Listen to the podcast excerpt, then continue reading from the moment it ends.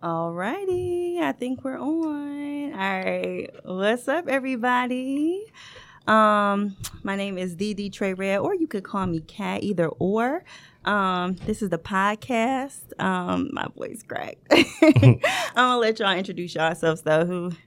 I'm David Tinsley. I'm born and raised in Detroit. Yeah, that's pretty much it. I work as an engineer. I'm also a filmmaker. Whenever my time permits, and happy to be on the show. All righty. And my name is Juan. They call me Don Juan. Used to call me Steady Clown and Juan. I've been all types of Juans. Pretty much, I'm an entrepreneur. You know, I've been around the block, so I got a lot of different insight from different points of views. So I'm just ready and excited to see what we gonna talk about today. Sweet. All right. So we got big Leo energy over here. And then we got some Pisces energy over here, okay? So we're ending Pisces season, or we've ended Pisces season. We're going into Aries season, which is actually the new year to me. It's the astrological new year. Did you guys know that? No, why is that? I mean, is that the start? That's the beginning? Yeah. Oh, wow. Okay. Aries season is the start. So it's like the astrological new year. And have you ever noticed like the months like October, November, December, that's like 8, 9, 10. Mm-hmm. So in the astrological calendar, that's like the 8th month, the 9th month, the 10th month, rather than the 10th, 11th, and 12th. Got you. Okay. See what I'm saying? Yeah. All right. So. Yeah. It was like switched back. Somebody came along and switched it back in the day, right? Exactly. Because like spring represents new life. So when the trees and the grass start to grow again and the new animals come out. Dang. So that's the bugs come out. The bugs flowers bloom. You know, it's renewal season. That's my first time ever learning that. So that's what's up. Yeah. So think about the new year that we celebrate. Everything is literally dying. Like people literally start feeling like they're dying inside. I think I saw on the news once that like January 11th was voted as the most depressing day of the year. Literally 11 days from the actual new year. So it's really not a great time. Is that especially like is that Midwest. Just in Michigan? Oh, okay. That's what I was going to ask. Is everywhere people feel like Michigan. Midwest. Okay.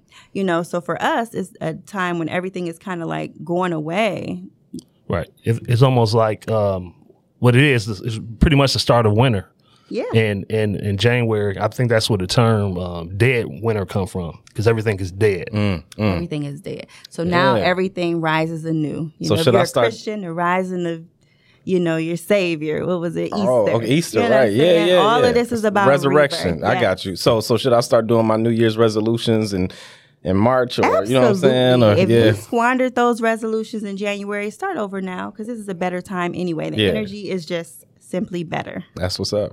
That's what's up. Just save January 1st for getting drunk. Absolutely.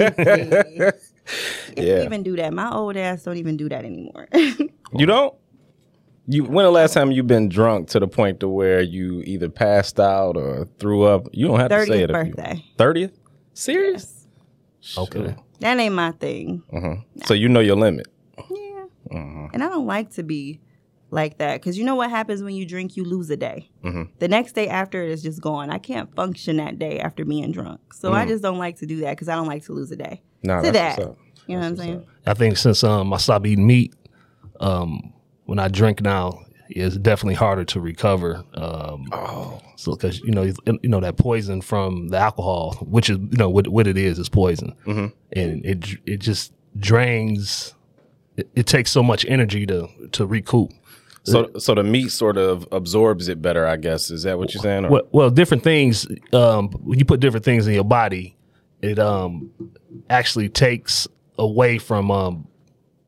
When you have different things in your body, it takes away from your system focusing on one thing. I got you. If it's alcohol in your body, it's going to break down alcohol first. Mm-hmm. But then you eat a hamburger, it's going to stop focusing on the alcohol to break down the hamburger. Dang. But then if you eat some French fries, it's going to stop the burger to break down the French fries. So it like goes in a cycle. So although eating hamburgers and drinking is worse for you, if you just drinking, it's going to be harder to recover because your body isn't focused on multiple things at once. Right.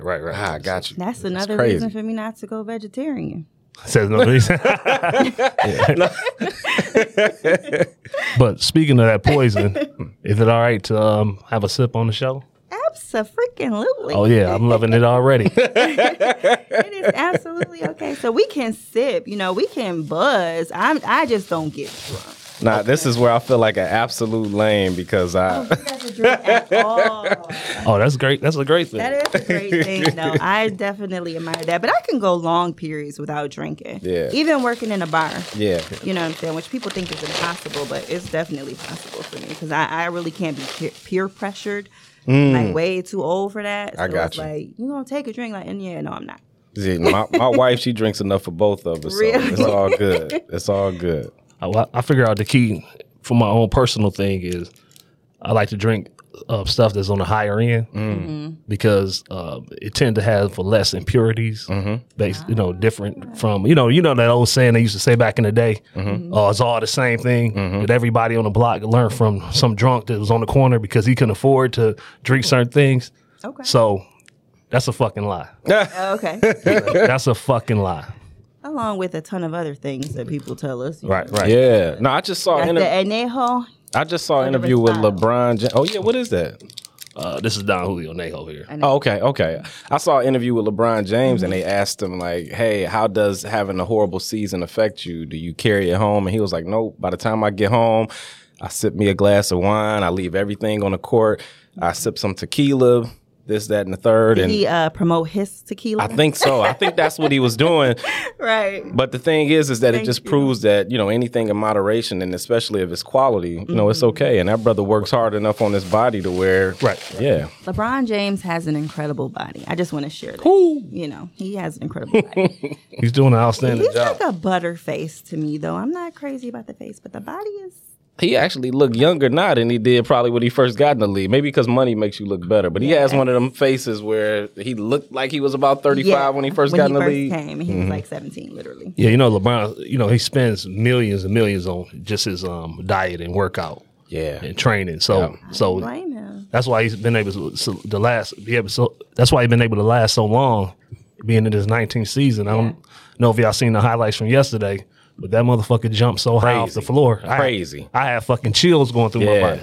It was like Miami all over again, yeah. But that's the question, though, I would have is why don't other athletes, if they see that it's working for him, why don't they follow suit? But I guess it's that discipline. And that commitment, right? And it's that wanting to be great and to, like, really solidify that. Like, everybody isn't seen as a great, but LeBron is. You know, Kobe was seen as a great. He was like that, too. You know what I'm saying? They were serious about what they did. And so, you know, they invested into that. Everybody else is just a sideline player, really. That's real talk. So. Right. You definitely got to take time to put into your craft, you know? Yeah. That discipline is everything. Are you a vegan or vegetarian? Shit, I don't know. I'm like somewhere in between. You know, I try not to eat any animal products, but then I just get tired of looking at the fucking labels all the time. You know? Yeah. So no fish either. I stopped eating fish one time for a whole year, and everything was great. But a lady friend of mine just insisted, like, taste this seafood. I started back eating it, blew up, gained all this weight back. Dang, from seafood. Damn. But seafood has a lot of cholesterol in it. Oh. Well, certain seafoods. The fatty, whatever. So if you don't mind me asking, how much weight have you lost since changing your diet? Well, I stopped eating seafood again on December the 6th. And I was 238. Right now, I'm 214. Dang. Yeah. The proof is in the pudding, man. That's it. Yeah. I wish I had that kind of discipline. I haven't eaten meat in about 5 or 6 years, though, like steaks and hamburgers, chicken. Yeah. That's what's up. Yeah. I mean, when you think about it, like, some of my friends are Muslim, and the diet that they adhere to, you can tell, or it reflects. You can look at their skin. You can look at, you know, how good a shape that they're in, how mentally sharp they are. So if, and, you know, like I said, it takes a great level of discipline to be on that path. And again, it shows physically. So, yeah. You know, they got this thing where everybody talks about the fat vegans. Like, people, you know, they eating French fries all day and stuff. Eating a bunch of carbs all day. That kind of irritates me. Yeah, but you still got to exercise. It irritates me that people say that because people think that veganism is all about vanity. Some people are vegans because they literally want to save animals. That's true, too. So you it's almost like not placing them in a box. Exactly. So it's like, yeah, there's going to be fat vegans because everybody's not doing it to look good. Right. They have other reasons. right. that they're following this lifestyle. Well, so what I would say counter to that is that I guess it makes it hard when people promote it as a healthy thing, then, right? Right. Mm. Yeah, I guess that's true. Plant-based, vegan, it's all these different types. Yeah, just say that you want to save animals as opposed to, oh, this is a healthier alternative to eating meat or something like that. Yeah, you just don't want to, you know, with these animals, you know, everything is based around energy. So, you know, when these animals go to these slaughterhouses and, you know, they got emotions and feelings and that transfers into the flesh. And then once you eat the flesh, it transfers into your body. My mama says that all the time. Yeah, people say that, and I'd be like, so a lot of people do like Mediterranean because you know their meat is halal, and so they like pray over it. They don't like torture the animals. They say like they basically put them down peacefully and pray over them, so that the animals themselves aren't stressed. Have you ever heard that? It's my first time. Yeah, it's my first time hearing it as well. So that's why a lot of people do Mediterranean because of their practice as far as how they treat the animals before they. So before they kill you, they give you a kiss on the forehead, then take your ass out. Mm. And it's like they, you know, they soothe you down. It's like a, you know, I don't know. They actually court you versus just right. Dang. Either way, the animal dies. Yeah, we had these and we consume. Oh, see, the thing about that is we're not supposed to. Well, my opinion, we're not supposed to have meat based on we can't just pick the meat up and eat it as if it was a plant or an apple or something like that. We could just grab an apple and eat it. Mm-hmm. We can't eat. Meat. We got to kill it, clean it, season it, freeze it, cook it, put all that fucking, what's that stuff they call it? Lemon pepper on it, you know, and then we consume it, you know. So that's, when I was eating meat, I had a lot of bad heartburn, acid reflux. Yeah. So once I stopped eating meat, I felt that all go away. So wow, yeah, it's crazy how it works differently for different people. It's this one guy, her name is, it's actually a woman, Michaela Peterson. She had issues in her joints, so she got off of like eating different sugars. She even stopped eating like green vegetables, all sorts of stuff like that, and she went on a strictly meat diet. And for whatever reason, she felt better as a result of this. It was just meat, you know, for however long, and I guess all of her. Issues that she was having with respect to her mobility, her joints, tightness, stiffness, this, that, and the third went away. And I'm like, how the hell did that happen? But it goes to show that there's something out there maybe for everybody, but there may be a certain diet that works for the bulk of society. It doesn't mean that it's going to be good for every single person in society because our makeup is different. And, you know, we have different issues and different, you know, genetics and stuff like that, you know. So I don't know. It's just weird that she was able to kind of cure herself off of an only meat diet. But she was quick. What kind of meat did she eat? She was quick. And I think it was, she ate, I can't remember. I don't even want to misspeak, but I can't remember. But the thing is that she didn't project it on anybody else. Right. Okay. Everybody else would say, oh, you think this will work for me? She said, no. Right. This ain't going to work for you. I tried everything. I tried to go vegan. Cholesterol. Who knows, right? Because it can't be good just eating meat. That's what they tell you, but, you know, you just never know. Yeah. There's really not a lot of information out here that you can truly trust. Yeah. I don't feel like that would be good for me. I feel, you know, because I did go vegetarian before. It was like 35 days. And I actually felt sick. Like, I did not feel good at all. And then I was researching it, and especially being a woman. So one thing that's in meat and dairy and things like that is hormones, right? And so when you're a woman and you're hormonal and you take all these hormones away, all of a sudden you can have, like, some kind of imbalance because I was, like, really depressed, too. Like, it was just, like, I did not feel good at all. I didn't feel good mentally. I didn't feel good physically. It was like, okay, I need some chicken now. Like, somebody bring me a chicken sandwich right now.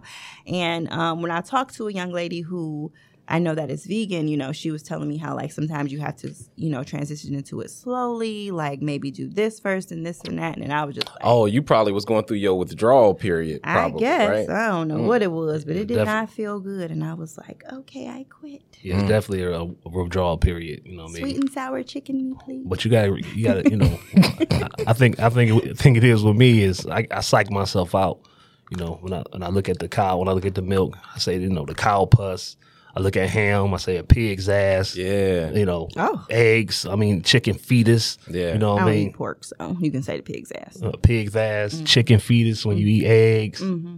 And you swallow it, mixing it all up with the pancakes. It was nothing but a chemical mix. Mm-hmm. And then, you know, you just... So you just make it sound nasty. Oh, yeah, in my mind. Yeah, I mean, some people do feel like it's all the same, and then there's others who say, oh, well, the pig is the absolute worst. I'll never eat a pig. And I guess I don't really understand. I'm it's the filthiest animal, I guess, out of all of them. But, yeah, I guess the question is one meat worse than the other? It's all bad, right? I mean, to people who are against it, yeah.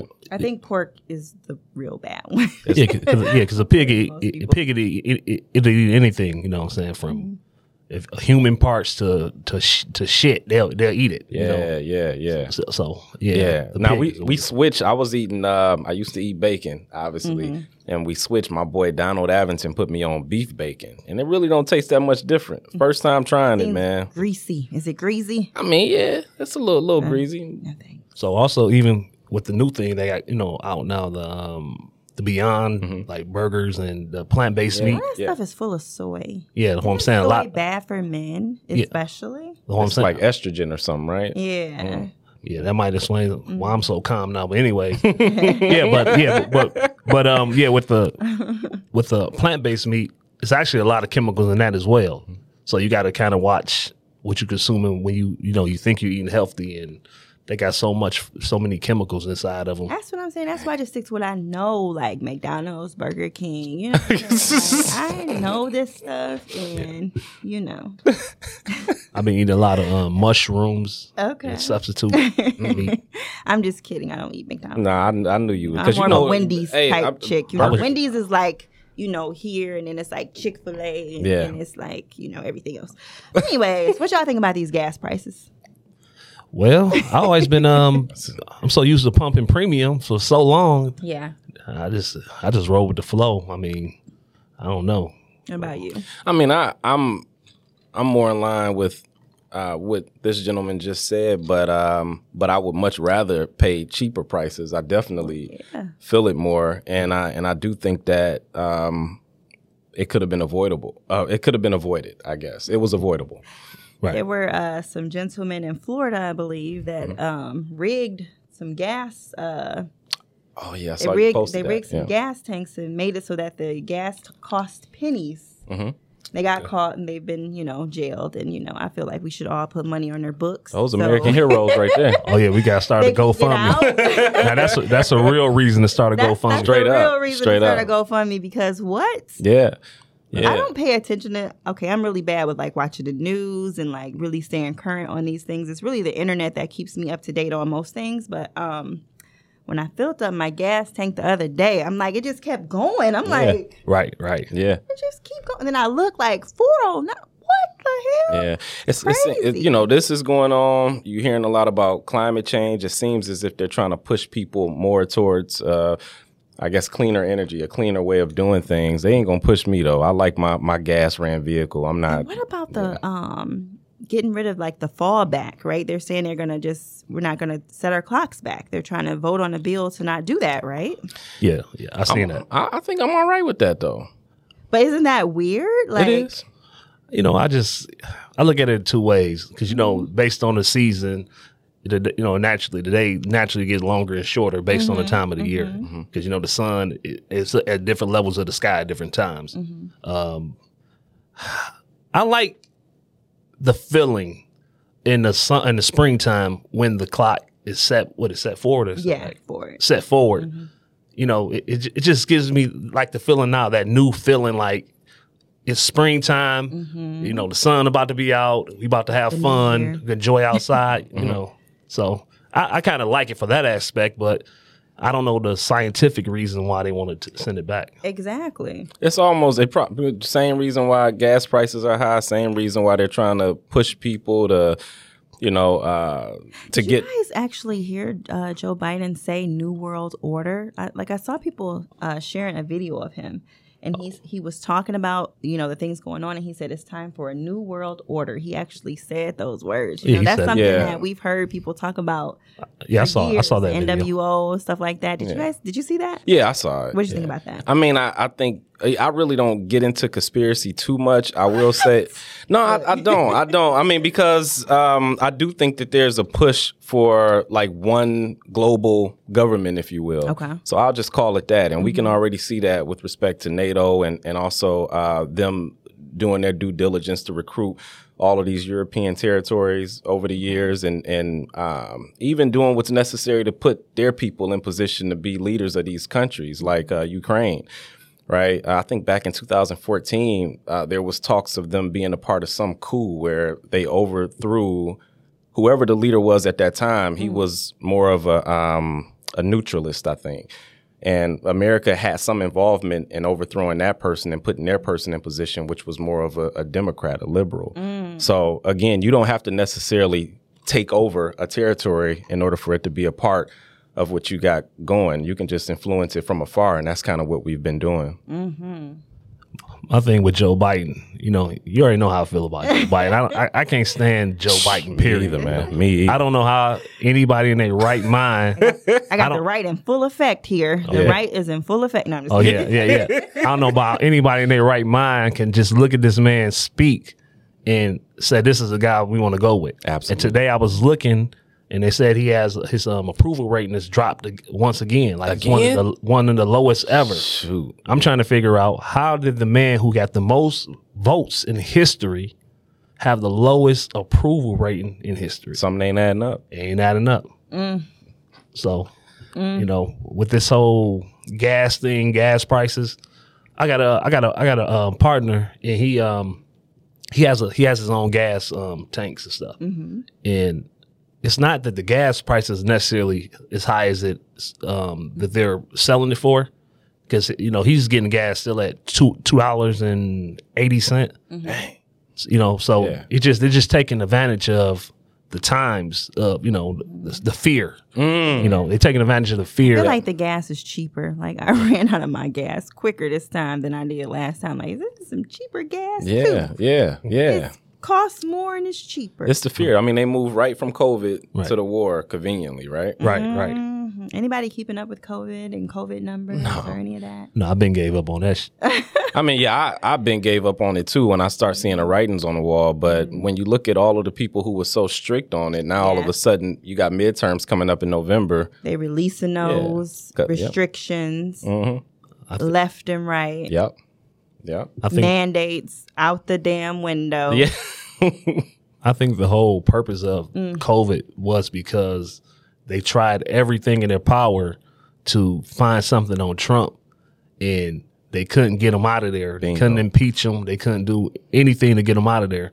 So they had to figure out a way to be able to. They were like, release the C-19. Yeah. Find a way to make it so bad. Hell yeah. They want to make it so damn bad that people wouldn't leave the house, and then now they could take advantage of it. That is literally what lost the election for Trump, was COVID. And it came conveniently too. So when you talk too conveniently, almost, when you think about it. Like, absolutely. Wow. You know, and they took advantage of the whole mail-in voting thing, because you couldn't really track who was putting these votes in. I mean, now you got a place that had a low demographic of voting. Now these all of a sudden are the highest voters.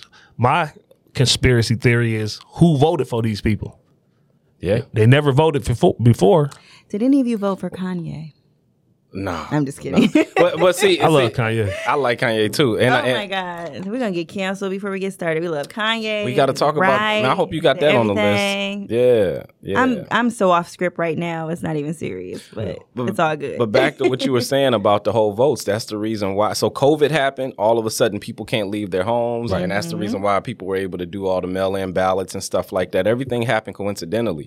And when you think about where the virus supposedly came from, which was China, well, China, or Trump, was the first American president in years to stand up against China. Yeah.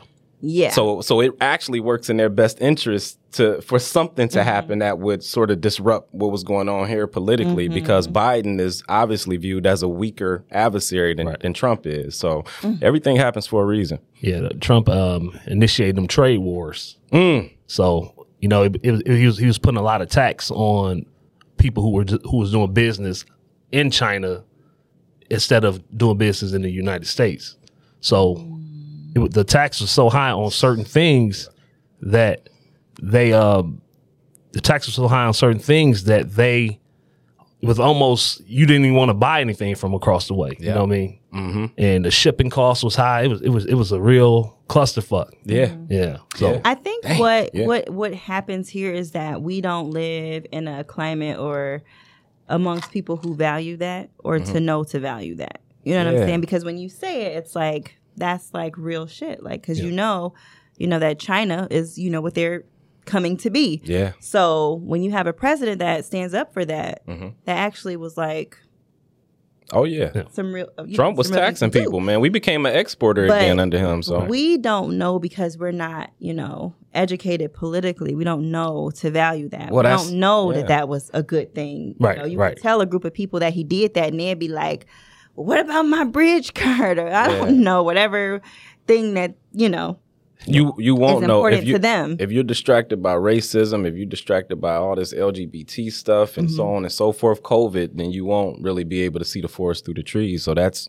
all a part of the plan to keep people divided and distracted. Trump was like the Boosie of white people. well, you know, Trump a Gemini, you know, Kanye, Kanye Gemini, Tupac was a Gemini, you know what I mean? So. Those Geminis, you know, they've been known to cause some ruckus for real. Yeah, for sure. For sure. They keep. So, since we talking about Geminis, because you know, astrology is my favorite subject. Anyways, so fuck, marry, or block Zodiac Edition. You got to pick three different ones. I didn't put kill because I don't like kill. We're not killing nobody. Okay. Fuck, marry, or block. Okay. Three different signs. Fuck. I'll let you start this one. So fuck, let's go with Virgo. Married, let's go with Sagittarius. Block, let's go with I'm going to go with a Leo. Damn! Oh. He gonna block me? Yeah. Hey, I hear the Leos can be real tough. You know. From the woman's perspective, you know. Whatever. I heard some Leo. It's word on the street. It's some Leo men. I'm trying to tell you. Shit, this is a tough one. You say fuck. I go fuck, marry, or shoot or block. Oh, block. It really is kill, but I don't like kill. Oh, that's why. Yeah, it's kill. Yeah. Damn. Fuck. Damn. Whew. I think of Aries. I like fucking Aries. But then I like fucking Geminis, Aries too. And Leo have good chemistry for sure. Yeah. Fire and fire. Mary, Cancer. Ooh. I like Cancers because they're sweet. They're nice. Yeah. So they're really nice and they can it's like balance me out in a sense. You know what I mean? They're a little bit too passive aggressive for me, but I understand. Yeah. Yeah, you know, very lovable. Yeah, from a man's perspective to a female Cancer, they are passive aggressive, but to everybody else, you know, they ride for who they ride for. Yeah, yeah. Kill, or I'm sorry, not kill. We ain't killing people. Block. I think I would go Scorpio. Block. Yeah, I agree with that too. Block Scorpio. Yeah. I can't do damn Scorpio. I mean, they be cool in the bedroom, but. Outside of the bedroom, I guess because I'm a fire sign, and I think they just go out their way to try to put my flame out. Yeah, you know, that is so true. But I feel like that about Cancers, more than Scorpios. Well, it seems like with me, a Cancer will calm you down, But, you know, they like rub your head and we can calm you down. The Scorpio, they just fucking take the water. And oh, you think you all that motherfucker? Right, exactly. I ain't having that. But I feel like Cancer will do that, but then rub your head. I don't like that. Well, I mean, if they got a, you know, if they got some tact with it, I mean. Yeah. I got you. Yeah. So, fuck Aquarius. Marry probably Taurus. Or Cancer.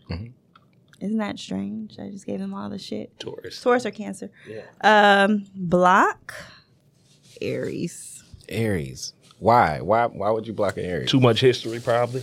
No. Well, I do have bad history with Aries. They stalk me. But yeah, that's it. They stalk me.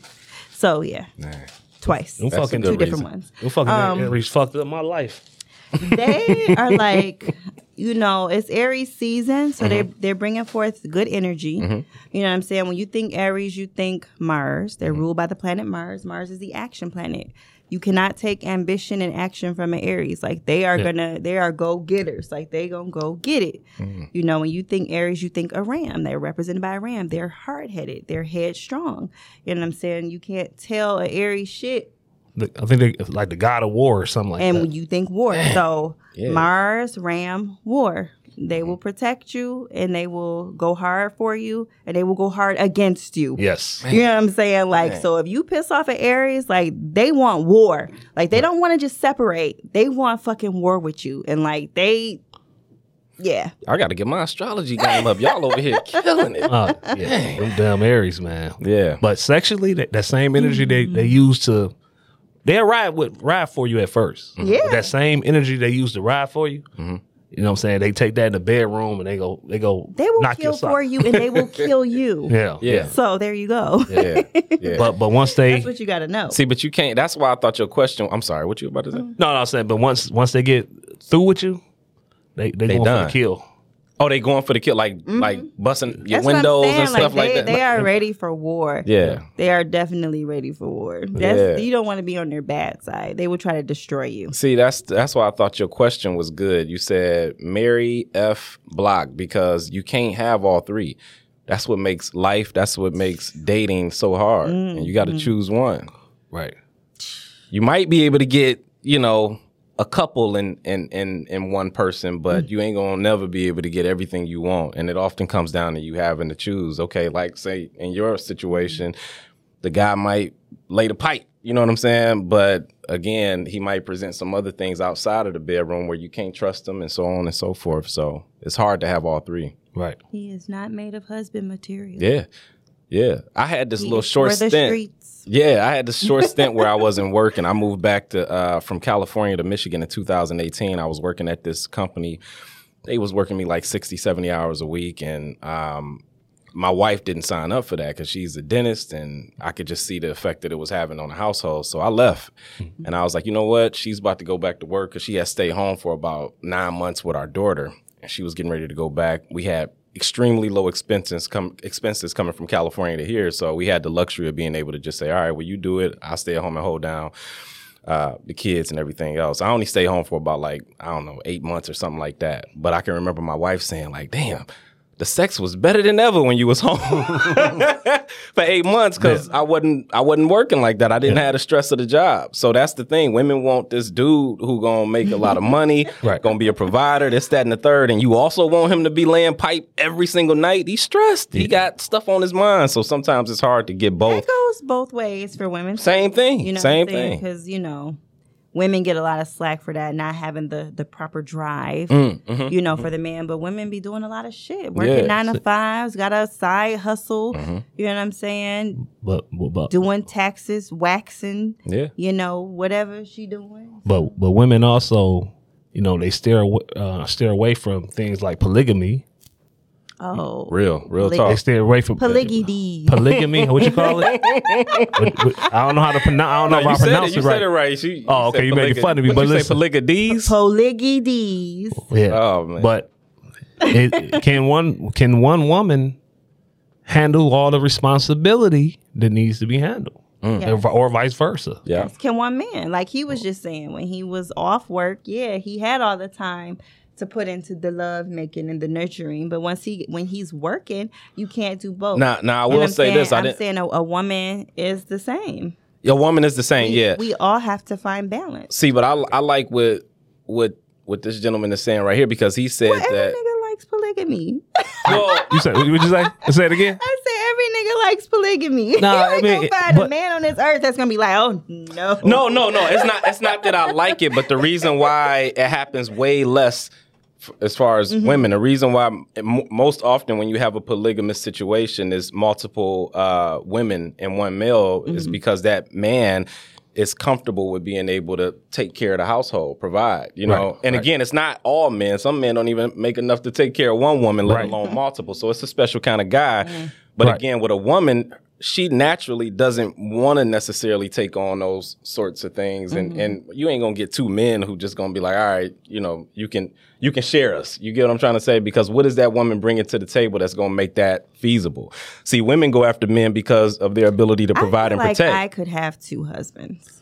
Yeah, but we ain't going to go for that because we not with you for what you can provide. We with you for, you know, the soft side, your ability to be able to curate a household so that when we come home from a hard days of work, mm-hmm. that's our place of peace. So that's the reason why it's a difference, I think. Being feminine, mm-hmm. you know, I mean, yeah, you can have two husbands, but mm-hmm. it really doesn't make sense, right? Because we have the ability to actually get women, maybe 5 or 6 women pregnant a day if we wanted to, right? Mm-hmm. Which after a 30-day cycle, we can create, after 9 months, we can actually create 150 babies a day.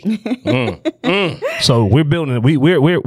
Polygamy is not about the sex. It's about building the village. So right now that's a biological perspective. No, I'm just saying. Yeah. These things ain't thinking about no community, no village, or nothing like that. They're thinking about some extra ass. Also, think about how territorial men are too. If you get 4 or 5 men in a household, and it's one woman, hell, you saw what happened on what's them shows back in the day, like The Flavor of Loves. They'd be ready to kill each other. Yeah. And also, even outside of that, the women were too, though. But they ain't gonna kill each other. But what they just said in the religion sense, be fruitful and be fruitful and be married and multiply. Multiply, yeah. Yeah. Be fruitful and multiply. Yeah. How can 5 guys with one woman, once you get pregnant once, be fruitful and multiply? It doesn't even make sense. But I can have 10 women at this table. Make some money. That's how they can be fruitful and multiply. Yeah. In a sense, in a sense, fucking do. Go work. But go bring some money home. Okay, but in a sense, we are already the minority. Mm-hmm. I don't think this whole monogamy thing was meant for black dudes. Whatever. Oh, wait, hold on. Well, it's not that I agree with him, but I want to see where he going. Hey, everybody out there, Juan, that's his views. I'm, you know, in a monogamous relationship with my wife, but I actually think the brother is dropping some gems. So I want to hear what he got to say about that. I'm just saying. I mean, it doesn't. I don't think it was never our view. Let me ask you something. Let me ask you something. Yep. Are you in a monogamous relationship right now? Am I in a monogamous relationship? Of course, I am. Okay. Oh, so he can separate his views from his. Of course I am, until I don't want to be. Who? What does that mean? Of course I am, until I don't want to be. Okay, that's anybody, though. Okay. Well, he's in a marriage, unless he didn't want to be. Like, I could be in until I don't want to be. So, okay. Yeah. That's what I am until I don't want to be. So, no, now I got a question for Juan. So, what would stop you, or what would make you come to the decision of saying, I don't want to be this anymore? It has to be a situation that I feel is better and more, just better than what I already have. If so, you feeling like the grass is greener? Not necessarily the grass is greener, but as far as energy wise, mm-hmm. it will have to. It just have to be something that's better than I already got. So a guy like me, to cheat. No, I don't believe in cheating. You have to. So he's saying he would exit. I'm not saying I exit anything, but what I'm saying is I don't believe in cheating is a thing. What the fuck is cheating? Motherfucker, you know what cheating is. I understand. I understand. Like, I ain't about to sit up here and defend. I understand what they told us cheating was. It ain't about what somebody told you, okay? So this is what cheating is, and this is what everyone wants it to be. If you make a commitment with a person and you break it, you cheated. Well, hold on. Okay. Let me ask you this, Detroit Red. There was a clip of Will Smith and Gail, and she said something to him. She was like, yeah, you know, you and Jada have been able to last so long after, you know, stints of infidelity and blah, blah, blah. And he said, hey, there was no infidelity. Right. Every time anything happened, we talked to each other. Right. Exactly. So not everybody classifies that as cheating if there's honesty. But if honesty is prioritized, it still goes into what I'm saying because that's their commitment. That's their commitment level. Their commitment level is we can do these things as long as we talk about it. Well, no, they probably started out on the path of monogamy, and then along the way. No, Will said that Jada never wanted a traditional marriage from the beginning. So I don't think they started off with monogamy. I think they started off with, you know, because even in the beginning of their marriage, they would talk about expressing their like for other people. They would just, you know, talk about being really expressive about those things. But to me, like, cheating is so basic. It's like if you make a commitment to a person, if we sit down and we say like we're together, we're only seeing each other, we're doing this, and you break that, you cheated. See, I think it's whatever you whatever agreement you come up with, and then you break it, then you're cheating. I think the act of sleeping with somebody else, or I think the lie is actually worse than the act of sleeping with somebody else. If that makes sense. Bad to me. I don't because the lie comes first. But if like Juan, he could be in a relationship and he letting her know like, hey, you know, you slipping, blah, blah, blah. I'm going over, or you know what I'm saying? Mm-hmm. If he's honest and transparent about that, then I think that's actually better than the alternative of cheating when the lie comes first. You get what I'm trying to say? There's a difference. Some people are just like, hey, I ain't going to lie to you. I'm out here doing this because you ain't doing what you're supposed to be doing. You ain't holding up to your end of the bargain. So I don't know. I mean, I guess Juan can explain it more. I would say to discuss that first, to be like, hey, listen, you're not holding up this part of the bargain. Right. I'm going to cheat. I think in the beginning, like in this situation, in the beginning of most. Have that discussion. Yeah. Like, listen. I need sex more than what you're giving me. Right. So either you're going to give me more of the sex, or I'm going to go get it elsewhere. Yeah. It's like, but that sounds like an ultimatum too. Oh, that's what I'm going to say. It's not an ultimatum. That's what I was about to say. Because it's not saying I'm going to leave you. It's saying I don't want to leave you, but I need some more ass. You know, I don't think you're giving it up. I don't think it's necessary. So I need to go. So I need to be able to do this, and so. Either you're going to rise to this challenge or this is what's going to happen because this is where I'm at with it. I don't think that it's necessarily about just the sex part. When people cheat. Mm-hmm.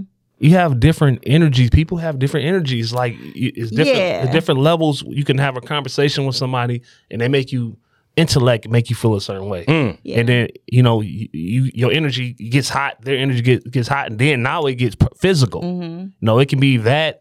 It's different levels to it. But what would bother you more? Is it going to bother you more if your girl just having good chemistry and conversation, or is it going to bother you more that she slept with somebody? It's going to bother me if she couldn't have a conversation with me beforehand. I never leave my girl. But what I'm saying is, what's gonna bother you more, the physical act or the emotional act? They all bother me, but which would bother you more? I don't emotional for me. Yeah. So you're more bothered if your woman has an emotional connection with a man that she doesn't sleep with, and if she just goes and has sex. Because it's hard to repair that. When you sleep with somebody, it don't necessarily mean you have to be emotionally connected to them. She could have been doing that just to get back. This is so interesting to me to hear two men say this. Yeah, so definitely. I'm going to jot this down. Yeah, write it down. Take a picture of it. Because just go fuck when you're mad. Don't go get an attachment. Don't go get a connection. Don't. A man is like it's territorial. What y'all saying is don't get a connection. Just get some dick. I'm about to break it down now. I want you to write this down. Men are territorial, right? So a lot of the times, what happens is we know once when she steps out, her loyalty starts to belong to the other guy, so that's why guys' feelings get so hurt, and like we be so fucked up behind it because it's not about the actual physical act. Because you got to think about it. Most of the times when you meet a woman, she's in between dicks anyway. That's real talk. A good woman, especially. So she's in between dicks anyway. So We're naturally used to sharing in a sense. Y'all think we can't share? Yeah, we share all the time. We do share all the time. Because we literally share all the time. Because a lot of guys fall out for fucking another nigga's bitch, right? Mm-hmm. So we already share. We can share. Mm-hmm. The only time we become territorial is when y'all start putting the ultimatums down and okay, wanted us to do this, pay the bills, but he ain't got to pay no bills. Mm. I can't. Nah, fuck that. If this motherfucker ain't paying no bill, I ain't paying no bills over here. Mm-hmm. But or if I am paying bills over here, nah, you gotta cut that one off. You know Absolutely. What I'm saying? Yeah. Mm. This becomes my territory. And not only that, you become compromised because this other dude know where I live. Ain't no telling what type of shit you telling him. Mm-hmm. And men again are very territorial, so we react differently. And I think the consequences are way higher in that situation as opposed to like two women. You know, like, I guess a man cheating on his wife and now this other woman is at odds with her. Like, the chances of them killing each other or trying to hurt each other is way lower than what would happen between two guys, right? Because once you know, it's almost like I feel like it's my house, so you know where I live. I feel, you know, and that's my job to protect my house. And I don't know what she telling you. What? I don't know how much you trying to, what you willing to go through. There's that emotional connection. Yeah, that you could be willing to go to whatever lengths to make her yours, even if it means, you know. Taking my ass out. Yeah, yeah. Robbing me. Mm. Absolutely. Oh, you know, I can't stand his ass, blah, blah, blah. Because she getting dicked down by him now. Yeah. And it's so good to her. She done forgot about the old dick, so. Oh, yeah. I can't stand his ass. She done lost all logic. So she's telling them all sorts of stuff. He got a safe. Pillow talk. He got a safe. We can go in there and blah blah blah. And we can live happily ever after. That's what I'm thinking in my mind. Detroit. How many times have we heard of that happening? Yeah. No, I mean it's real talk. So for me, suddenly got so dark. For me personally, I'm you know in a monogamous relationship, but. My reason for not cheating has nothing to do with my wife. Right. And people always ask me that. And I'm like, my reason is internal to who I am. It ain't external because I could be like, oh, well, I don't cheat on her because I don't want to hurt her. Mm-hmm. Right. But then what happens in a marriage when she finally does some shit that pisses me off and I don't feel like she's deserving of my loyalty? I'm going to run to the next woman. Right. So the reason has to be because I don't want to do it because it's disrespectful to me. That's fine. So no matter what happens in the future, I'm not going to be bitter or resentful or felt like I wasted my years or I missed out on some good pussy. I won't feel like that because my reason was internal to me. And that's what helps me. That's a more sustainable approach than saying, oh, I ain't doing this because of some shit external to me. Right. Mm. Like my wife not being upset or not being hurt, that's incidental. But the core reason is within me. Right. You know. And it's not, and that's not wrong with that. You just don't meet men with them type of values. Well, I think it comes with experience over time, you know. Me personally, I just don't like to follow no rules that's been set up by whoever set this shit up because everything is. It seems like it's in reverse or backwards or something. It's not right, you know. Mm. And that's like rebellion to me, and I feel that in a sense. But I'm not like a super rebellious person, and especially when something makes sense to me. Like to me, commitment makes sense. To me, building a family makes sense. To me, having a legacy makes sense. To me, having a strong commitment to someone makes sense. So I'm not going to rebel against that because that makes sense because I can see the value in it. Right. I will rebel against things that do not make sense, like the bullshit that we're seeing today in our, you know, political sphere and everything else that we're seeing. I'm going to rebel against that, but I'm not going to rebel against shit that makes sense and feels good. You know what I'm saying? That you can see the utility in. Exactly. I feel like that you die alone. So I just want to live my life based on my decisions. Mm-hmm. Now, not based on somebody else. Not based on somebody or some type of societal standard. If I want to do something, I'm going to do it. Mm-hmm. I don't care what agreement, what I'm going to do it. And it's going to be your choice. It's going to be my choice. And everybody knows I'm going to do it. Yeah. No matter who I'm in a relationship with, they know if I want to do something, I'm going to do it. I respect that. You believe in soulmates? Yeah. I believe in energy. Yeah. So same thing. Yeah. To me. Do you believe it? I told you I do, but I don't believe it always has to come in the form of something romantic. I got some women that I talk to about friends of mine that I talk to about stuff that I don't necessarily talk to my wife about. My wife ain't all interested in filmmaking and, and astrology and things like that. That's less time. I got to be talking my ear off and shit. So, yeah. You know, and another thing about relationships. I want to be like Bridget when I grow up. Yeah. You said what? I said I want to be like Bridget when I grow up. Yeah, my wife don't give a fuck. I'm not like that at all. Yeah. I'd be like, who is that? I'd be talking to people on the phone, FaceTime, and they'd be like, hey, Bridget. She always been secure like that. Yeah. Yeah.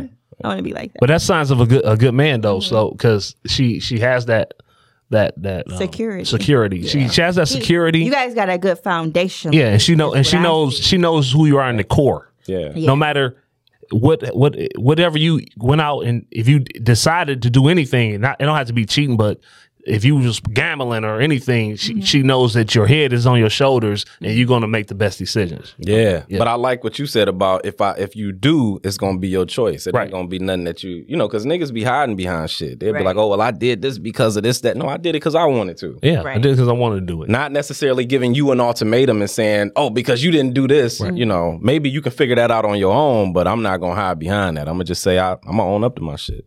So this is my new theory about soulmates. Mm-hmm. I talked to you about this briefly the other day. Mm-hmm. So do you guys believe in reincarnation? Do you believe that this is your first time? This is your first time in life? Or you getting deep. I believe in different dimensions. Before.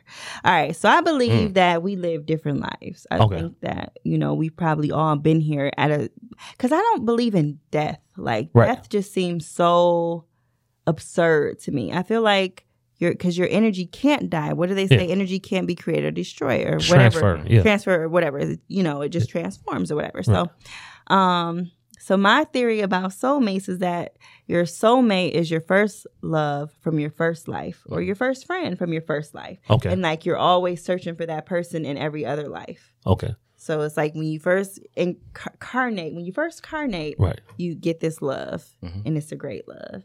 And then you die, and you spend your life looking for this love over and over again. See, that's my new theory. I think that's a really good theory. And it's even in friendship, too, because it could just be a friend. It could just be, you know what I'm saying? So no, that's a really good theory, but I guess I want to unpack it a little bit and speak about the downside to thinking that way. Mm-hmm. So even if it is true, if I'm thinking in my mind, man, I met my first love in a previous life, and I'm searching for that until I find it, then I become a bit more closed-minded or narrow-minded, if you will. And no, I don't think you should become closed-minded or narrow-minded. You could. I'm not saying that everybody who thinks that way will, but you could run the risk of, it's like, well, life doesn't become as much of a unpredictable adventure anymore. And it's hard to know where the theory of a soulmate comes from? No. Have you ever heard the theory of a soulmate? So it was like when we were born, so they used to say that when we were born, we had 4 arms and 4 legs. Okay. And then one of the gods was, jealous and he separated us and made us into 2 people. And so your soulmate is that other half of you. Like a Siamese twin? Oh, searching for. Yeah. So that's where that theory comes from. That's the first time I'm hearing this. Oh, you up here doing your research. Yeah. What you been reading? This? You been doing? I be bored. Dang. I be reading random shit. That's okay. What's up. So yeah, we were 4 arms, 4 legs, separated, and then you're looking for the other person.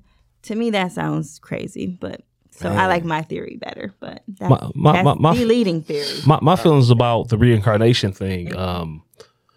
I believe depending on our energy, you got positive people, negative people, and they're naturally upbeat, and then people who just in a sunken place. Mm-hmm. I believe that everything is reincarnated. Mm-hmm. It's like in a circle, right? So you got the heavens above, you got the theory of hell at the bottom, and depending on what level that you get from your past life, decides if you're going back up or you're going down, right? But eventually, you go in this circle. You eventually always go around the complete circle. So yes, you've been here. Mm-hmm. But you get to the heavens, but then once you get back up, you come back down and you get all the way to hell, and then you come back up out of hell based on your experience and what you learned over time. Mm. Yeah. So it's like different dimensions. You know what else makes me believe in reincarnation is the fact that some people are clairvoyant. So I feel like people that are clairvoyant, that are psychic, that can see futures, I think they can see futures because they've seen them already. Because they lived different lives, so they've seen things. But it could go back. I agree with you, I think that's a good theory. But it can also go back to what Juan's saying in terms of they're just able to tap into different dimensions, maybe. Yeah. Right. Different dimensions. Yeah. It's so crazy to think about these. This crazy. Nah, I mean it's not crazy. Yeah. It's not crazy to me now. Yeah. You know what I mean? Yeah. But in the past. Because I used to always think, like, I think I was a man in my past life, and this is like my karma, this life I live now, these experiences I have with me. Oh, so why you feel like that? Yeah, that's we putting you on spot here, Detroit Red. Why do you feel like you were a man in your past life? Because I think I was a man, and I think I wasn't shit. And so now I have to deal with men who were like me. But ain't shit niggas, right? No, I don't think that's what it is. I think that... Let me have my theory and go. Okay.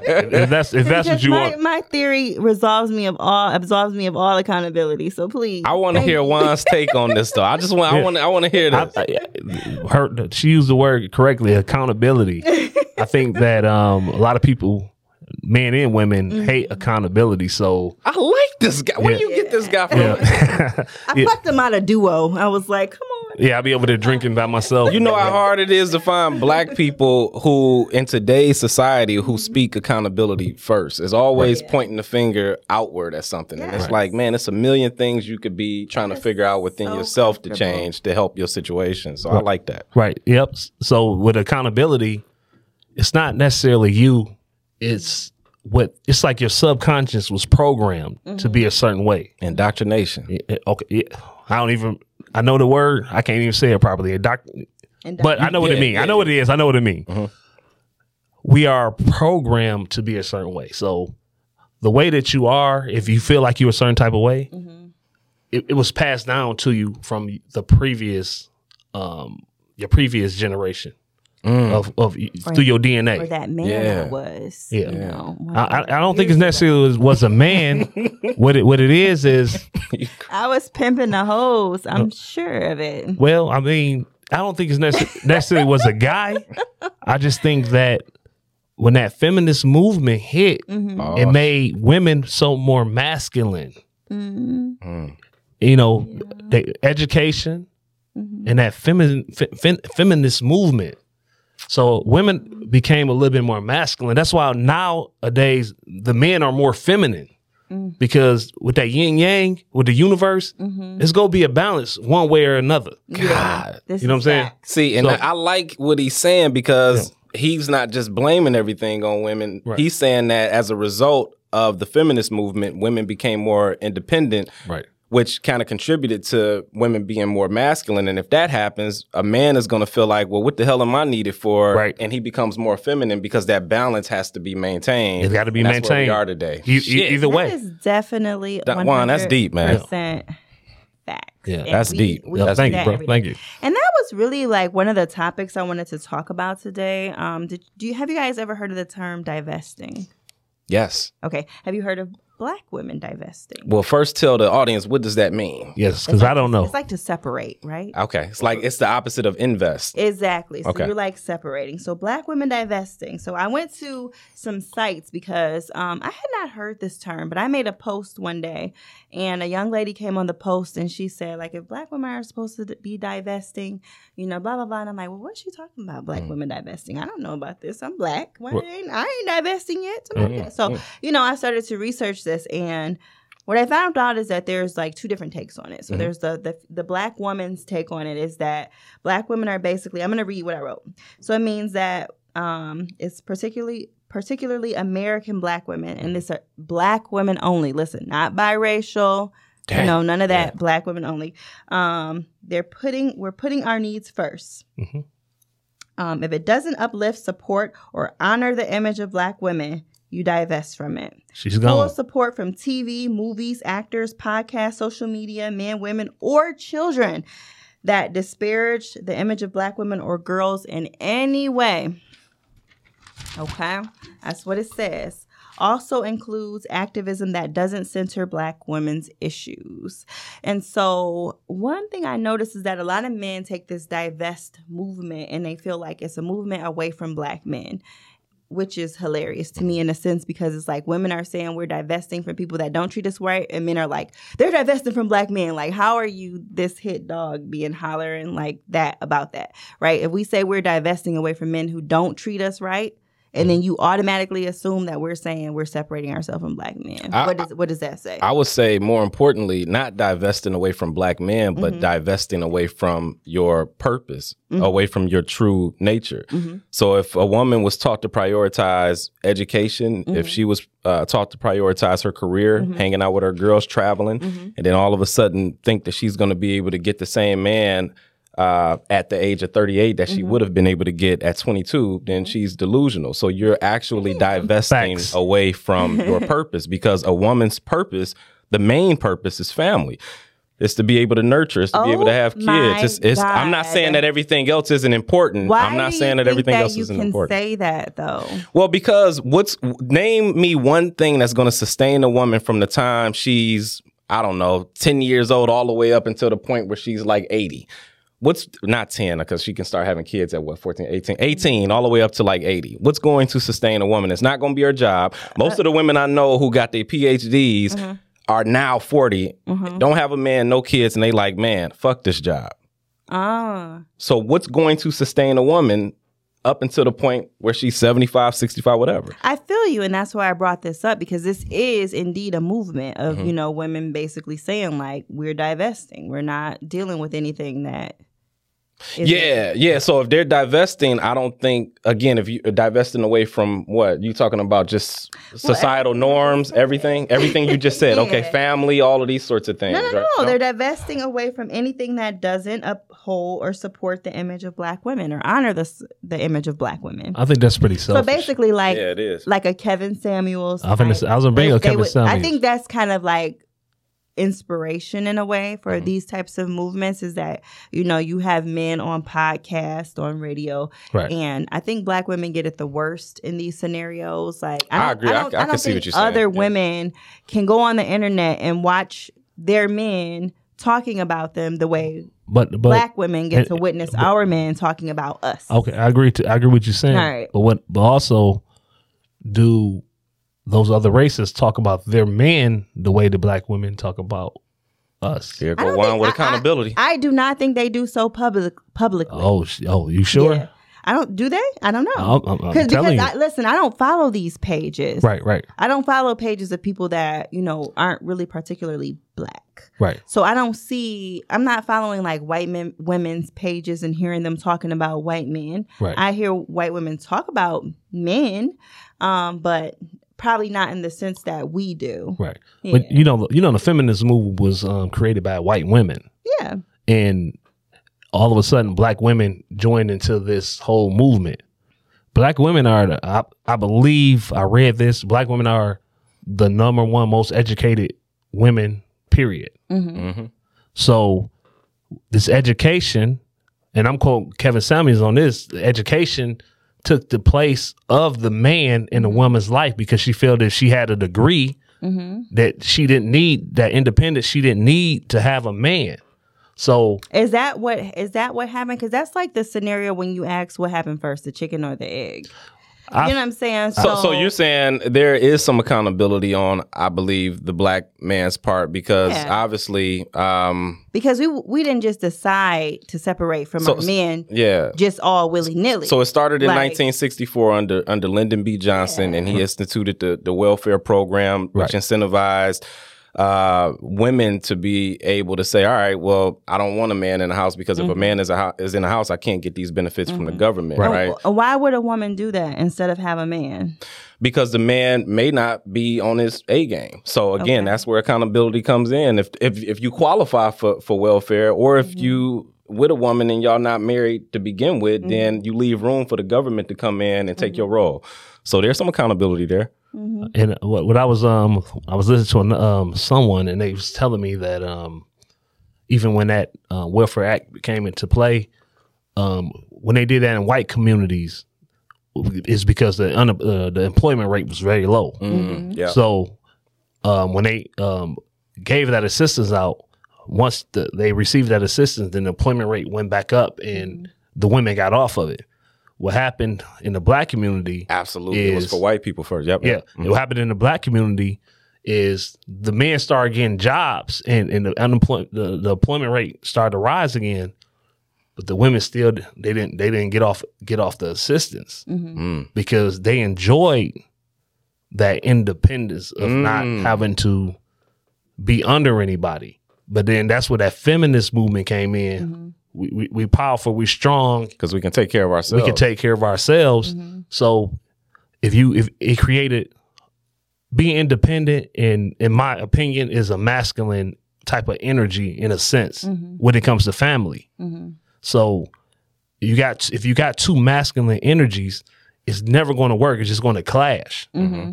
So that's why you want to have high violent. Once a person figures out that they don't need you, it changes everything. Right. And that's in any situation. And the dynamic of marriage or relationships for years was based on need. Right. You know what I'm saying? The relationship today is not based on need anymore. Yeah. You know what I'm saying? And so trying to sustain a relationship now that's not based on need, it makes it more difficult because you don't need them. Yeah, that's true. You don't need them in a sense to provide for you. You don't need them in a sense to survive. Yeah. Right. And it makes our grandparents needed, my great grandmother probably needed a man to survive. Right. You know what I'm saying? Exactly. Well, so, she didn't again, that's prior to like the feminist movement running rampant here, in the US and again, I think over time women have evolved.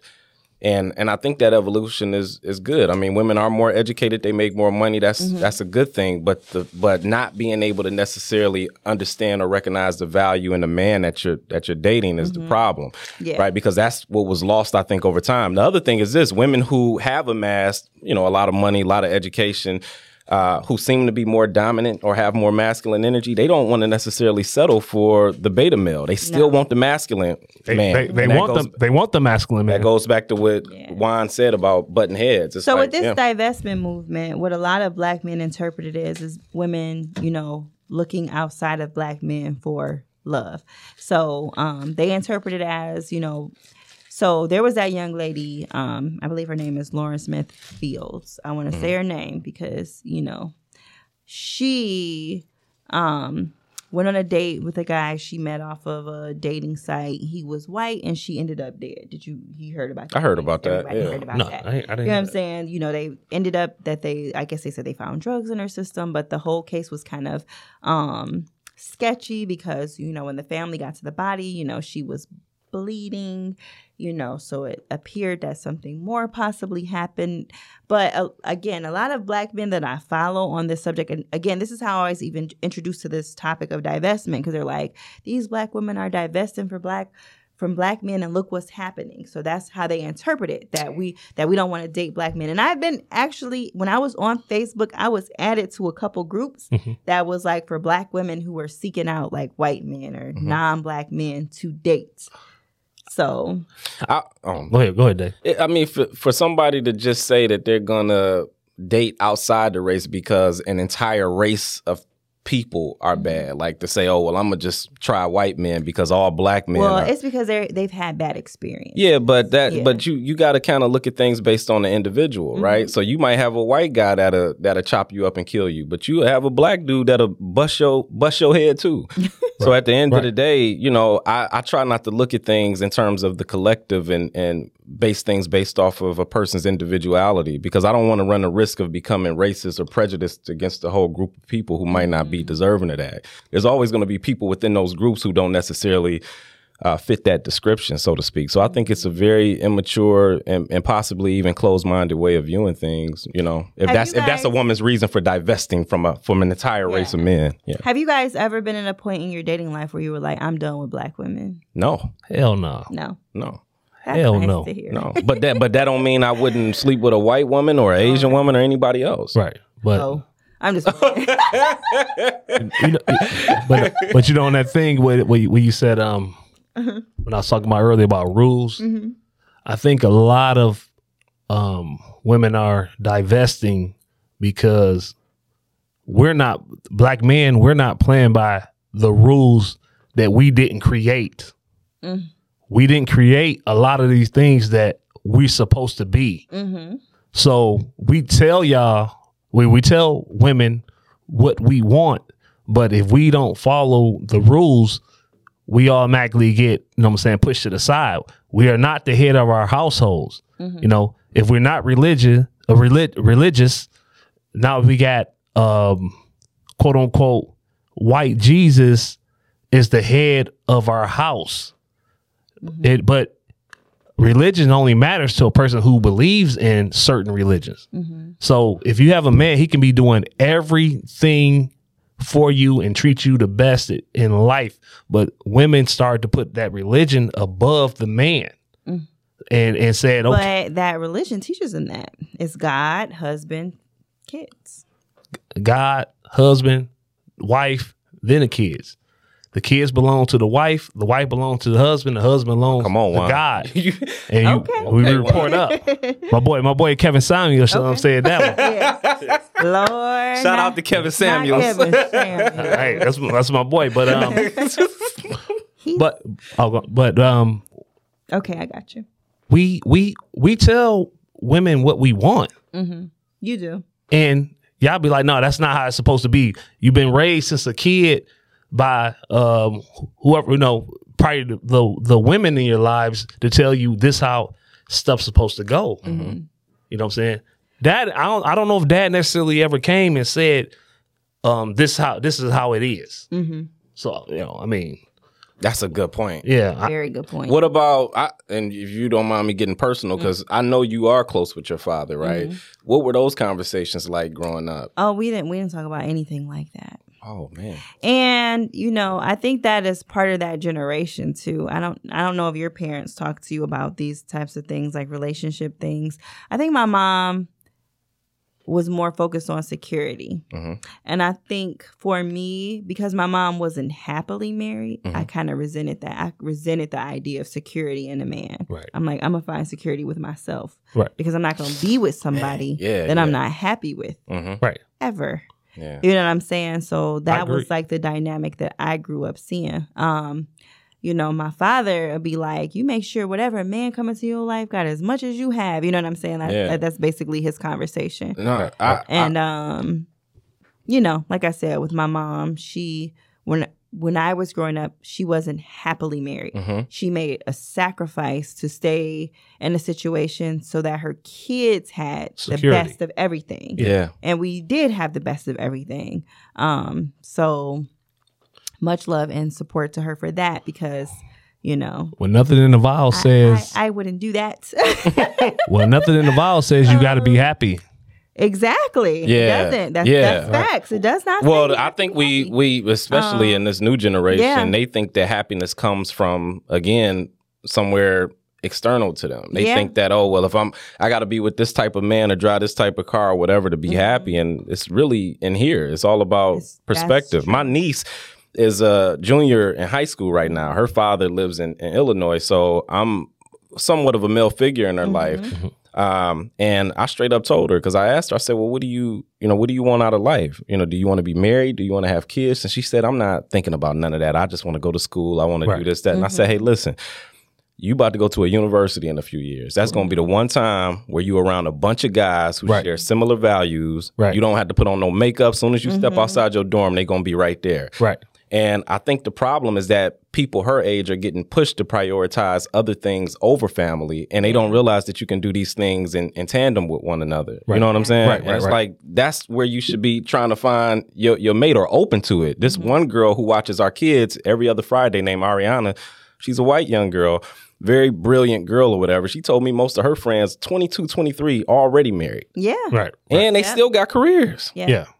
You definitely can be. So white women, if you talk about like the feminist movement, they might have been pushing it. They might have started it. They might have been preaching it, but they didn't live by the ideology. Like, if I'm going to work, I need to make as much as these men do. Because if I'm going to work. But it goes back to what I said about. We got through into working like a motherfucker. Yeah. And that's all we do is work. It goes back to what Juan said earlier about he mentioned like primary socialization, which it comes from the family, it comes from the mm-hmm. household, it comes from the previous generation, the mindset, the behavior, the culture that's being passed down from person to person. Mm-hmm. So it don't matter what type of ideology out there in the world comes into play. Yeah. Whatever you being taught at home, that's going to win. Right. That's important. That's the reason why it's important to have those conversations with kids when they 8, mm-hmm. 9, 10, whatever.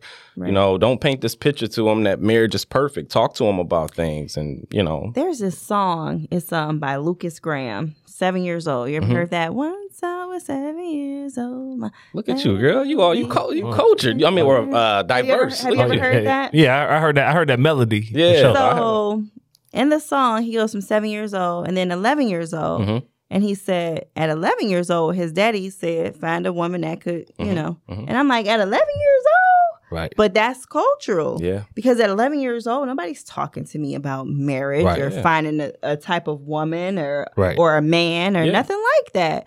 All I have is my imagination. Yeah. So all I'm looking at is movies or whatever, of what things could possibly be. But I'm just thinking about that in terms of what you're saying, these women being young or talking to people at such a young age about these things. And like that never occurred to me to have those conversations at that time. Yeah. No, I was going to say that's programming of your subconscious mind. Mm-hmm. That's why even everything you see with these commercials mm-hmm. from the COVID commercials and how they mm-hmm. market it, these videos, these music videos, these artists, they are conditioned to program your subconscious mind. Mm-hmm. So a lot of people behave a certain way. They don't even understand why they behave in that way. Because, you know, we already know the subconscious mind is part of the mind that works without you making it work. You have your conscious mind. That's you knowing what you're doing. And your subconscious mind is everything you put inside your mind. So you have everything you see.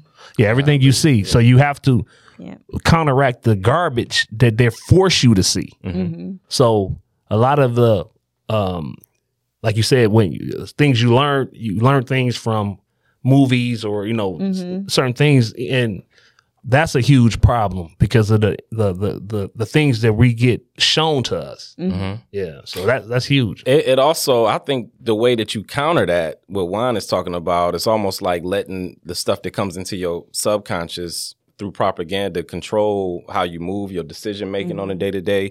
Like I remember when Trump, you know, mm-hmm. won the first term or whatever, and everybody I knew hated him. Mm-hmm. Right. So for me, I was like, shit, I got to go find out. it got to be another side to this story, because if I don't find out the other side, then mm-hmm. I'm going to let the propaganda win. I'm going to let the programming win. So I think anytime you come up against that, you have to sort of put whatever you feel inclined to believe to the test. Right. Yeah. For me, it's like whatever I start to notice is the agenda, mm-hmm. that's what I start to research against. Right. When I start to notice everybody on one accord about something, I'm like, wait a damn minute. Yeah. We all hate them. Mm-hmm. It's so blatant these days. Even with the Ukraine stuff. Yeah. You know what I'm saying? Like you have to kind of look at it that way. Yeah. This is the last thing I'm going to say about just, you know, programming and all mm-hmm. of that stuff.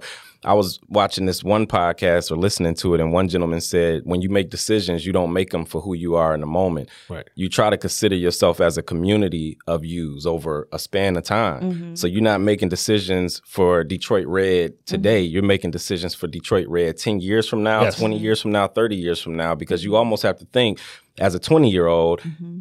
based on this decision I make, based on how I prioritize things, Kathy, who's 50 years old, is going to thank mm-hmm. the hell out of me for that. Right. And most people don't do that because they feel like, oh, I need to live in the present and I don't want to give up this and that. And, this, mm-hmm. and it's like life is about trade-offs. There's no perfect solutions. You got to be willing to weigh these things out, analyze, negotiate, make concessions, and make mm-hmm. your decisions accordingly.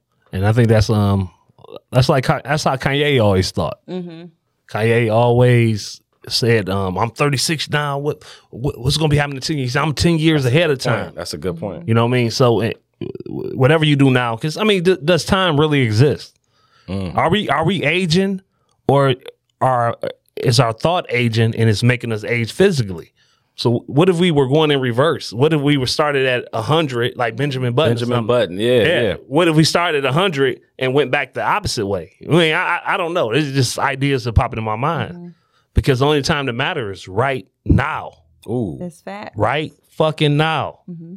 You know, all the stuff in the past, we have these memories, mm-hmm.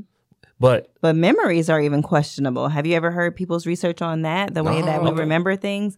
Well, I don't know it. You know it. You got all this other stuff you've been educating us on. But you should research that, because they're basically saying, like, your memories are shit. Right. Like, your memories. Because you know what happens? Yeah. You don't know what was real or wasn't, what was real or fake. Right. You know, so they're like, you really can't trust your memories. Right. So like he said, the only moment is right now. Right. Present. Yeah. Because you can become a slave to your memories, too. And that's not a good thing. I mean. Hell no. Yeah. I know people all the time that still harp on stuff from like 20 years ago. And I'm like, dang.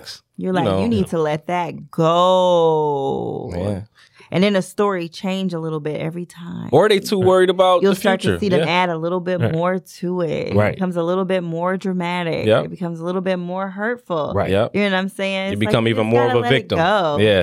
And that's, we run the risk of thinking that, you know, the world revolves around us. Mm-hmm. Everybody else is a foil or a supporting character in our story. And it's like, other people got their own stories. They the lead character in their story. The world don't revolve around us. That's true. So, you run the risk of that if you just harp on things in a way that sort of, reinforces this victimhood mentality or narrative. Yeah.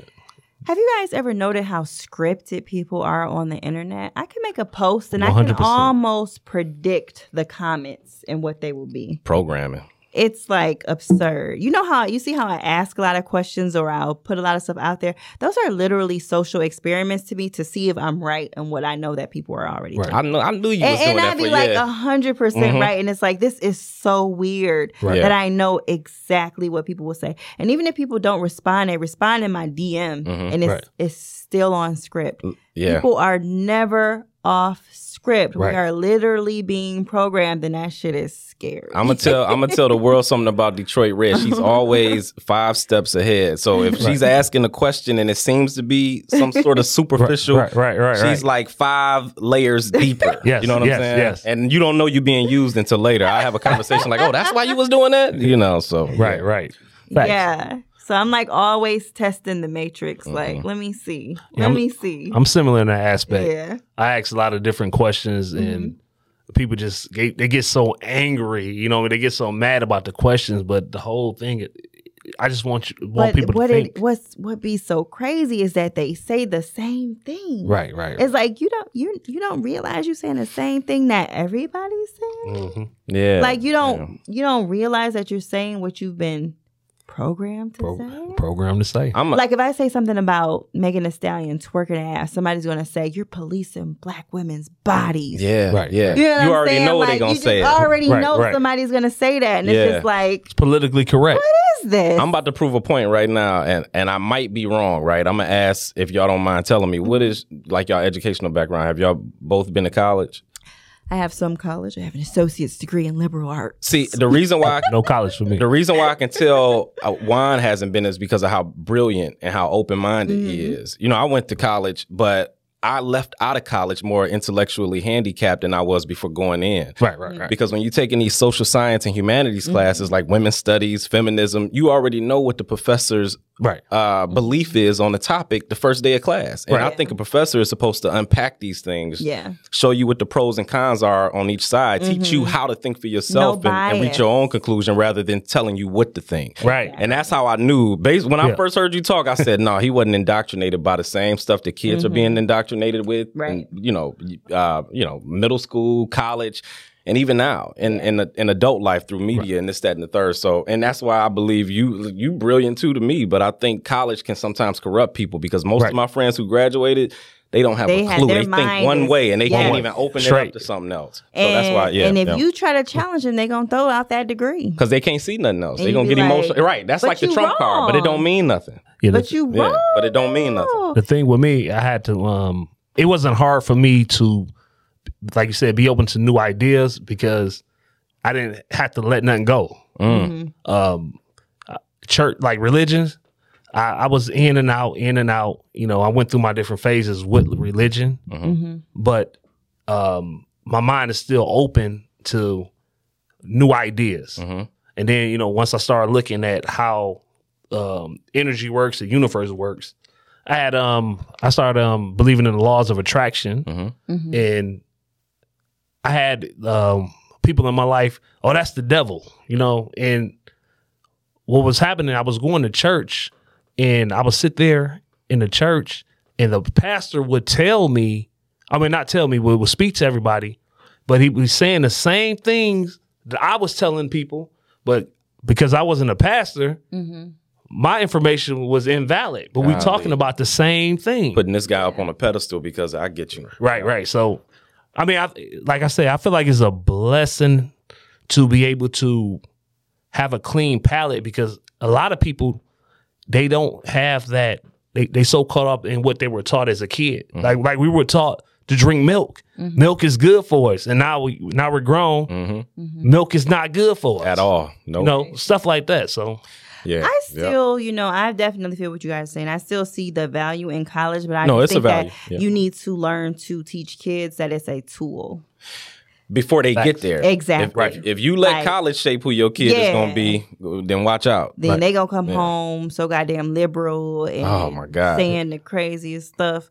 You know what I'm saying? You're going to be like, trying to tear the world up, man. The way I raised you. You know what I'm saying? So you have to teach them how to think freely, and then say, like, you're going to this college because you're going to use this education as a tool to move up in your respective careers or whatever. But this doesn't make you who you are. This isn't shaping who you are at your core. Mm. You know what I'm saying? You have to kind of teach them that. So I'm still pro, you know, for if that's what I appreciate what you saying that, because I know people was going to start thinking like, he against college. And no, it's not. I know that you're not. Yeah. But I think it's important for kids to know that it's a tool and not to let it shape them. Because, again, you have people there who they are following an agenda. Mm-hmm. Right. You know what I'm saying? They are, you know, they could be possibly shaping them to think in a way that's not going to be really conducive to anything. Oh, it's highly liberal. So, that's just what it is, especially in the social science, humanities. You would be hard pressed to find a conservative or somebody who's going to be forthcoming with their conservative views in college. Mm-hmm. Right. That's just what it is. So, yeah. And my daughter, she just went to college. Mm-hmm. And now that she's there and she's studying and the information that I be telling her, mm-hmm. Now, she called me back. She say, "Oh no, I want to be the next revolutionary. Like, I read this stuff in class and X, Y, and Z." So, you like if you only let them have one set of information, it's going to program them to be a certain way, and that's just what it is, mm-hmm. and that's what it is from even outside of college. If a person only in the streets. They only go be programmed to think how the streets think, mm-hmm. you know. That's facts. Yeah. So if it's law enforcement, they into cops, they go be forced to think like law enforcement. If they doctors, they go think like doctors. Mm-hmm. You know what I mean? So they're not going to understand the other perspective, the nuances. Right off. That's facts. And if you're me and you've done a little bit of everything, I feel like I've lived several lives already in this life. Yeah, you one of the most interesting people I ever had a conversation with, because it's not too much that you don't know about, and not only that, you've had several different career paths, which is which is impressive. You know what I'm saying? You need to pretty much list all these career paths out for people to know. She was a beautician. Mm-hmm. Right, she's bartender, some other stuff I can't pronounce what you do on a day to day. I work with nursing, I work in healthcare. Yeah. I worked with students before. I've been all over the place. That's dope. I've been trying to find myself since I got here. Hey, that's what we all doing, man. But that's a beautiful thing, you know. What I'm saying, spread, you know, get a little bit of experience in everything, you know. Yes. Mm-hmm. You know. I don't regret any of it. I think it's all, you know. Right, shaping who you've become today. Yeah. The moment I feel like I know everything, then what sense is there to even live anymore? I want to always feel like there's something I could be, you know. Yeah, learning. Yeah. Learning is everything, you know. Mm-hmm. They give you a new perspective on everything. What's the biggest thing you guys have learned in these last couple years with everything that has been going on in the world? What is your takeaways from the last 3 years that I felt like I was lied to growing up? Mm. Same thing with me. So now it's the unlearning phase. It's hard because now you being truthful and standing firm in what you believe in becomes offensive to everyone else. Yeah. So then with that, there's loss, because you're going to lose relationships. I cut off every fucking body. That's what I'm saying, Juan. I cut off every fucking body. People that I've known all my life. And if they was here, they would tell you, if the energy doesn't line up, And I'll tell you, and I'll let you know. And if you continue to do the same thing, I cut everybody. I don't give a fuck if I know you 30 years. You out of there. I don't care. Brothers, friends, I don't give a fuck who it is. What's your sign again? Why? I'm a Leo. Damn, yeah. That's what's up. When is your birthday exactly? August 13th. I was about to say it's August something. 13th. The August Leos are a little more harsh. Yeah. My mom's August 14th. Oh, yeah.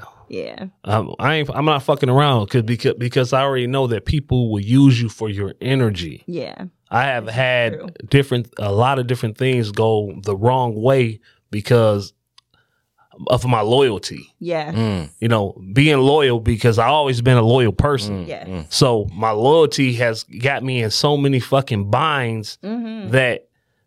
No, I'm past that shit now. So you got to set these boundaries to somewhere protect yourself from yourself. Yeah. Protect myself. Because I think a big thing with Leos a lot of the time, or even people in general, is just trying to prove that you're a good person. Right.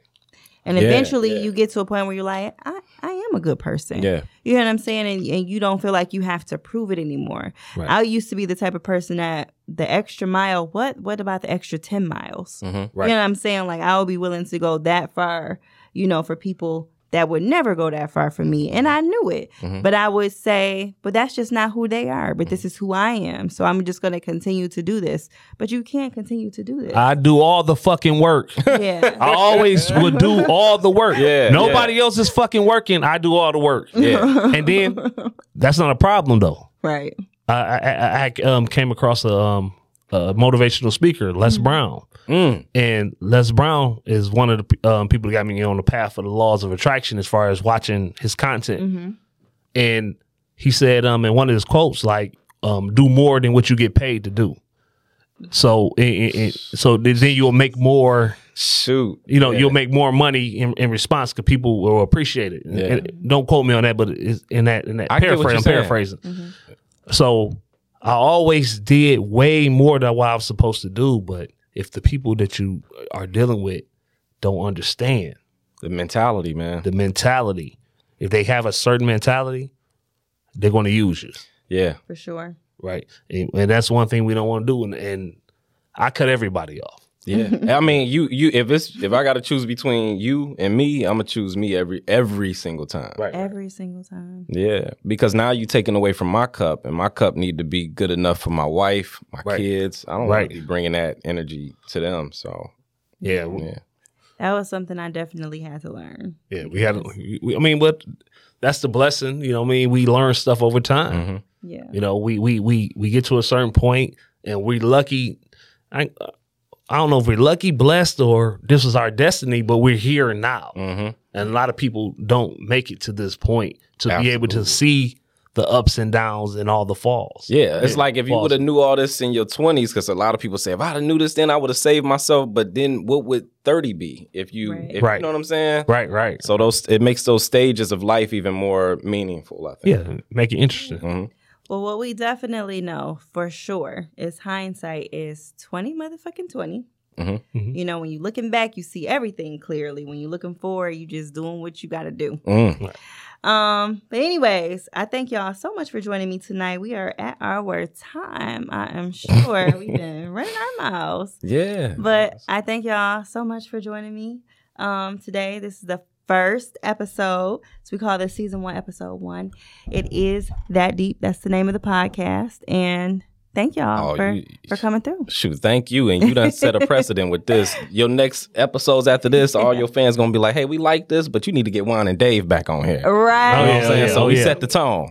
Yeah. Juan and Dave can come back anytime they want. Cool.